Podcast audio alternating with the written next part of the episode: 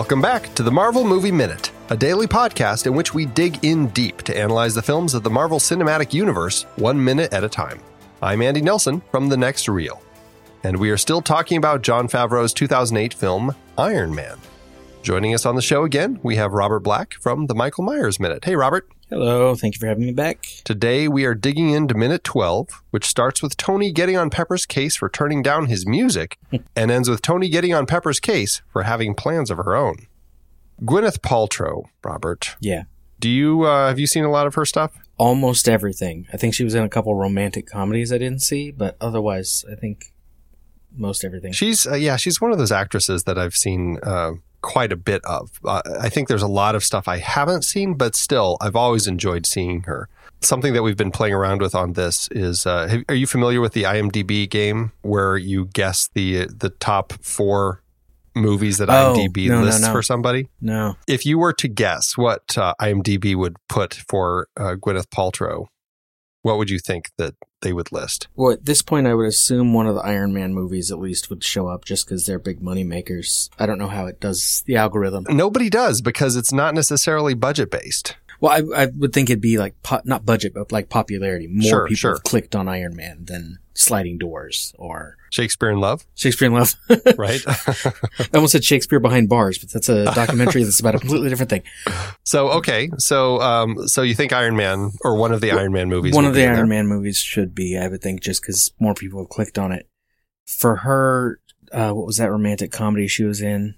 Was she in the How to Lose a Guy one? Was that her? Or was I that- don't think so. No, that's Kate Hudson. Yeah. Um, which one is she in? I don't know. I could I could tell you four I like her from, but I don't know what IMDb's would be. Well, it's funny that you mentioned Shakespeare in Love and Sliding Doors because those are two of them.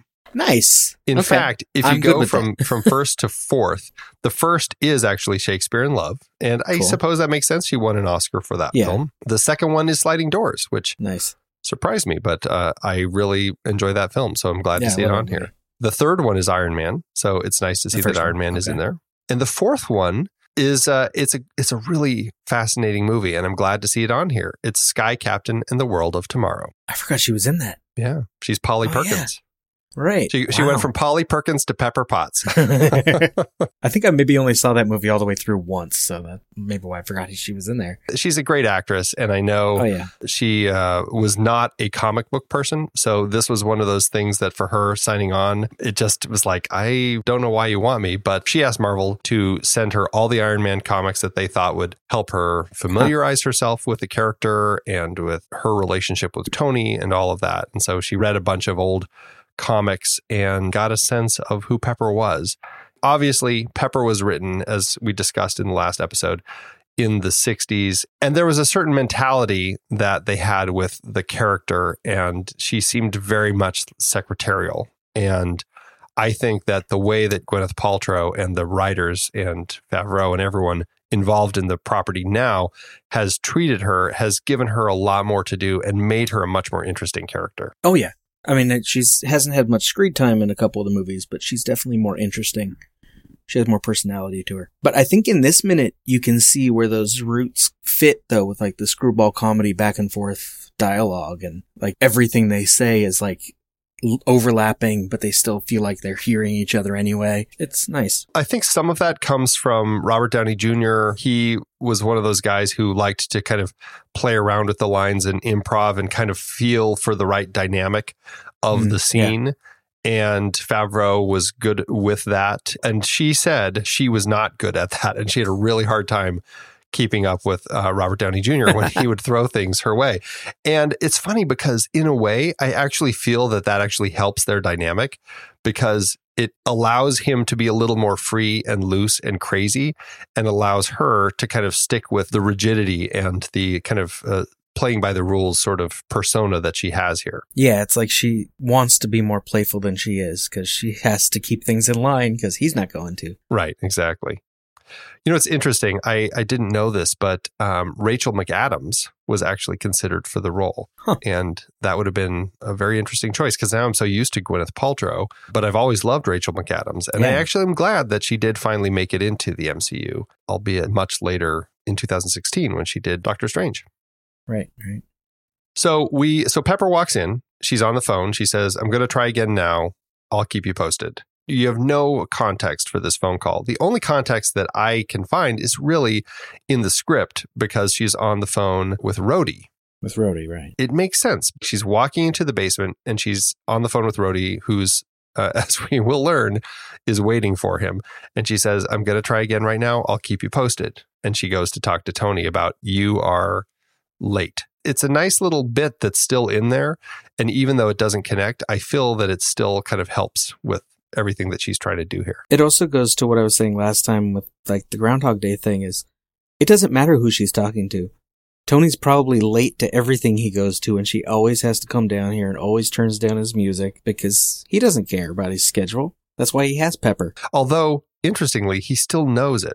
Like he knows he's Right. late. Oh yeah. he knows how long it is. He knows he has a problem with it. right. And she mentions the commencement, is that in this minute or the next one? The commencement address. He knows when that is. He's Right, paying right. attention. He knows all of this, but he's just, you know, he's he he's one of those guys. I don't want to say he's lost in his own world, but I think he acknowledges to himself that he's in a place where his own world is dictated however he wants it to be and he'll make everything else just kind of move to fit. But that's why he hired Pepper in the first place, is because he needed that person to tell him when things happen so he's ready. And so she does. She comes down and talks to him about stuff that he needs to do. He needs to be leaving.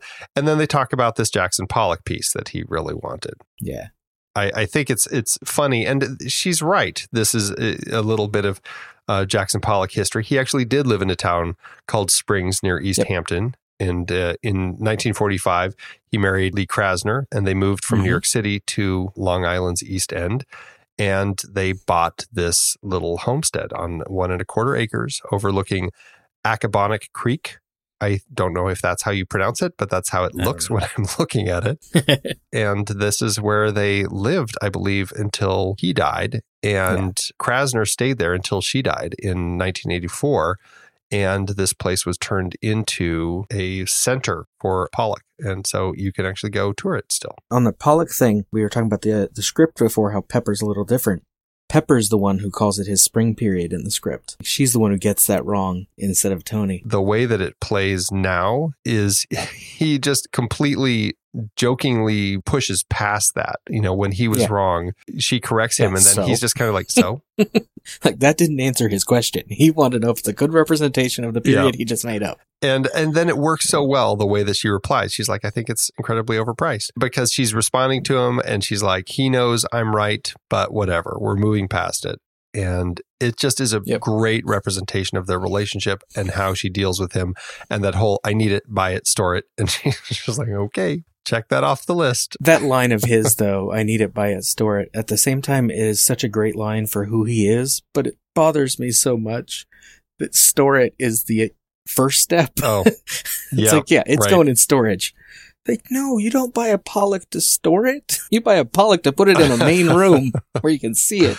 Well, and that says everything about Tony, but I, I, I can't help but feel like this is uh, the screenwriters, and I don't know who it's coming from, but it feels like these people are playing with celebrities and and people who have ridiculous amounts of money to do this sort of thing because in the script all he says is buy it and i feel like they're digging a little bit at a lot of these types of people who basically just buy these things to have them Exactly. I was actually trying to figure out, like, who's Larry that's selling it? Like, if that was a reference to a specific person that bought a painting and some Right, celebrity that Jon Favreau knew or I try don't to know. try to figure out exactly exactly who this person is Like, who are you talking about? And there are little nods like that that you know get thrown into scripts that very likely could somebody out there is like, oh man, I can't believe that they put his name in there or Oh, something, you know? Yeah, Larry is really mad right now. right.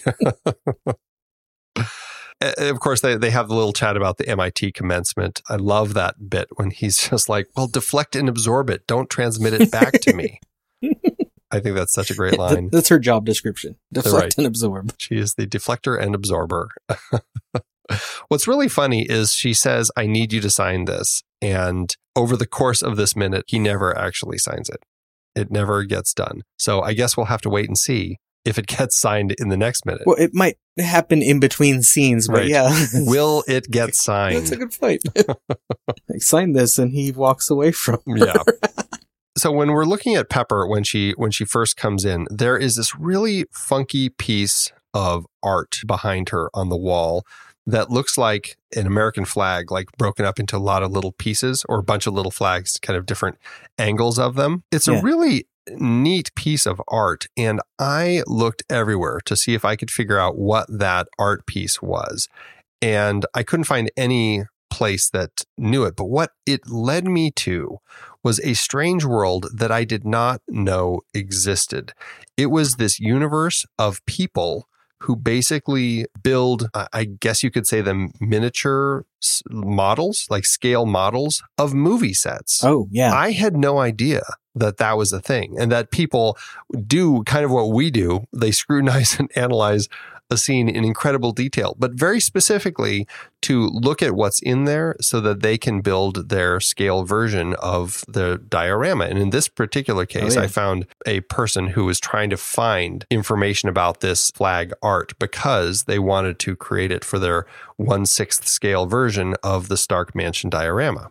I didn't know this was a trying to think how big that is. That's still pretty big. It's yeah, it's one sixth is one big. sixth. I, I just didn't know that people did that. And I guess I, I shouldn't be surprised. I mean, people do podcasts where they talk about a movie in one minute chunks. And if you want to know about costumes, you t- find a cosplayer. yeah, They will know exactly what kind of thing it was, how it was sewn, how long it was. They are good at that. and these people, I mean, I'm going to have to keep track of of these uh, sites now where people basically create these so that I can see if I can uh, have them help me find other bits and pieces because it's really interesting that uh, that they go to these lengths. And I was hoping that I would Mhm. find some photos that they had taken after the fact, but the person who was trying to find more information about this flag, they never put any additional pictures in. I wonder if there's a uh, set photographer who might have more angles where you could see what things like that are. Yeah, you know, I was looking through the uh, the Art of Iron Man book in the different photos uh, that they have in there, but I, I even there, um, all the photos that I found in there are the same photos that I found online. So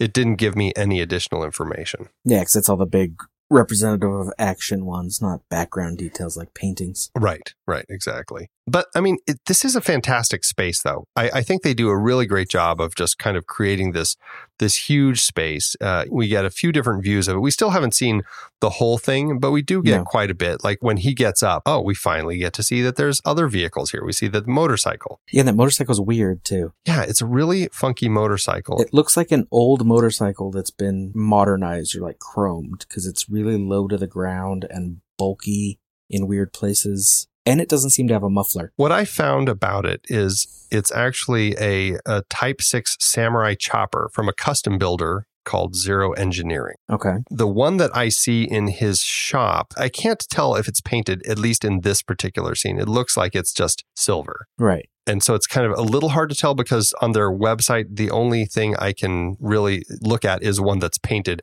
Interestingly, to look like they call it the Iron Man motorcycle, and it's painted red and gold. So they've they've clearly been marketing off of uh, probably people who saw that motorbike in this scene. Yeah. But it is a, a beautiful little piece. You can buy it for twenty eight thousand dollars. so there's that. we do see more of his cars. I guess we can rattle through them now. Oh yeah. We have a 2008 Audi R8.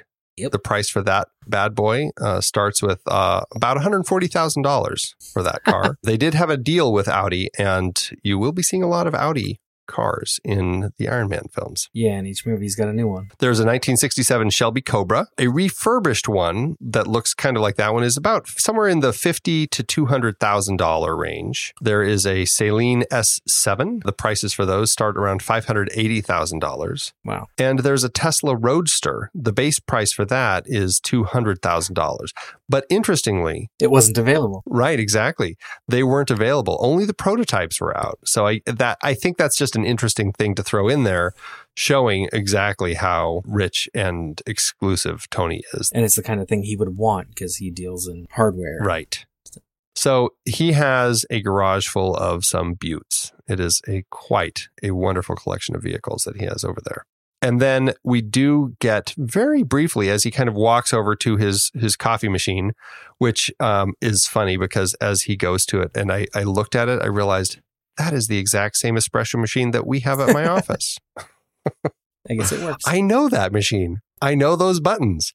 Very funny. He's got a refrigerator down here, and then you can kind of see it, although you don't get a really good shot of it in this minute. But behind the refrigerator, a little farther down, is an old Wurlitzer, What is that? uh, like a jukebox. Oh, I didn't notice that in the shot. Yeah, it's kind of it's got some yellow neon lights, kind of uh, circular yellow neon r- lights kind of going around it. And that was actually in the script. So it's always interesting to see when they script something like that if it ends up making it into the film. I wonder if that belonged to Favreau also. That's why it, he knew it could be there. right. Uh, he's like, just don't take my Wurlitzer Yeah. apart. The thing I noticed when he went to the fridge is there's like some sort of computer like simulator thing with a seat with screens in front of it back in the back. Yep. And then his refrigerator has Perrier and at least two other kinds of water and a lot of every one of them. I was looking at that too. And I could not for the life of me figure out what the one is with the red band across it. But yeah, there's a lot of Perrier in there. It seems like he's the only one who really works in here, but there is a lot of water down there. Well, you should point out also that right below the Perrier, there are some uh, martini glasses chilling. so I don't think it's all water in there. And that makes perfect sense for Tony. I do think this is one of those moments where he goes to his espresso machine and he picks up a, a demitasse. But, you know, it's one of those things that I always struggle with in movies when actors are acting with cups that clearly don't have liquid in them, but they're pretending they do. because he is so clearly walking around with an empty demitasse, but he's holding it after he turns back and goes to, to Pepper like there's nothing in it. And I'm just like, uh, I know you're going to drink out of this at some point, Uh-huh. so make it look real. But oh well, what are you going to do? And then uh, they have uh, a little bit of a conversation, but a lot of this is just kind of the back and forth of these two. And we find out that there's something that Pepper is going to do, but we don't know what these plans are or why. That's kind of where we leave things. She starts saying mid sentence, I'm allowed to have plans, and we get cut off. Right. Any last things in this particular minute? We mentioned it last minute, but it's in this minute that we see the photo of Howard Stark with the hot rod. Mm, yes, right. So, like, this is the hot rod that he worked on with his father. Yeah, that is uh, right toward the beginning of the minute, about uh, eight or nine seconds in. Yeah. Yeah, second nine. Yeah. He has a lot of monitors around this space, also. And they're all on. right. Yeah. Every one of them. the one that's over, uh, like when he walks back to the uh, espresso machine, there's one right there. That's, I mean, there's, there's like a whole sink and bar and everything over there as well. And that monitor is on too. And I was looking at it, I'm like, I can't tell. It's not doing anything. I just couldn't tell for the life of me what that was. And it almost looked like it was just holding on a photo or something. Yeah, like a screensaver. Yeah, right. Or actually, now that I look at it, it looks like it's the exact same information about the engine playing on that back monitor that he has on the monitor that's right next to his car. So I guess as he walks around, he can see that same information everywhere. And there was there was one more detail in this room that I noticed. Uh, second forty three. I guess when we pull back and see all the cars, Uh huh. my eye was drawn to the left instead. For some reason, there's a bowl of green apples. Right. that was another thing I wrote down. I'm Like, like, how does- many apples does he eat? and does Pepper provide those? Does she keep track of all the apples or is there somebody else? Who else is here? I also was curious. There's a sign right after she comes in on the wall over her head that, and The All Pep? Right. The Pure All Pep. Yeah, Pure Oil Company gasoline Yeah. dates back to the 1930s. He definitely is a gearhead. He's kind of got the art. He's got every little thing that, uh, that makes sense for this world. Yep. And that is Tony. And they're building it in the background as the dialogue's happening. It's a nice combo. It is. It really is. The relationship between Tony and Pepper really gets established for this franchise in this minute and the next, I feel. We get Yeah. a really wonderful bubble looking into the relationship between these two. And there's a lot of stuff here. And I, I feel like there's a lot of subtext in this minute. Uh, all three of these minutes, really, upstairs and downstairs, we get some great subtext. And I love the way that they put it together. Yeah. Cool. Well, any last thoughts on this minute, Robert? Oh, no, I think we covered it. All the water, all the cars. The apples. Yep. Well, thank you so much for uh, joining me here on the Marvel Movie Minute. Yeah, thank you for having me. Yeah. Any things that you'd like to plug before we head off? My regular show, Michael Myers Minute, you can find on various podcatchers. It's on Twitter at, at Myers Minute or Instagram at Michael Myers Minute.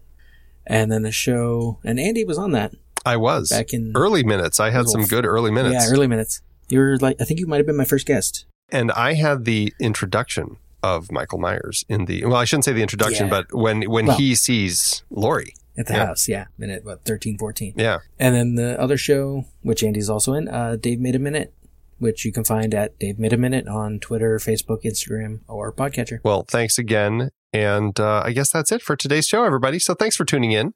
Make sure you subscribe to the show for free over at marvelmovieminute.com. Join us in our Discord chat room and uh, follow us on Facebook, Twitter, and Instagram at The Next Reel.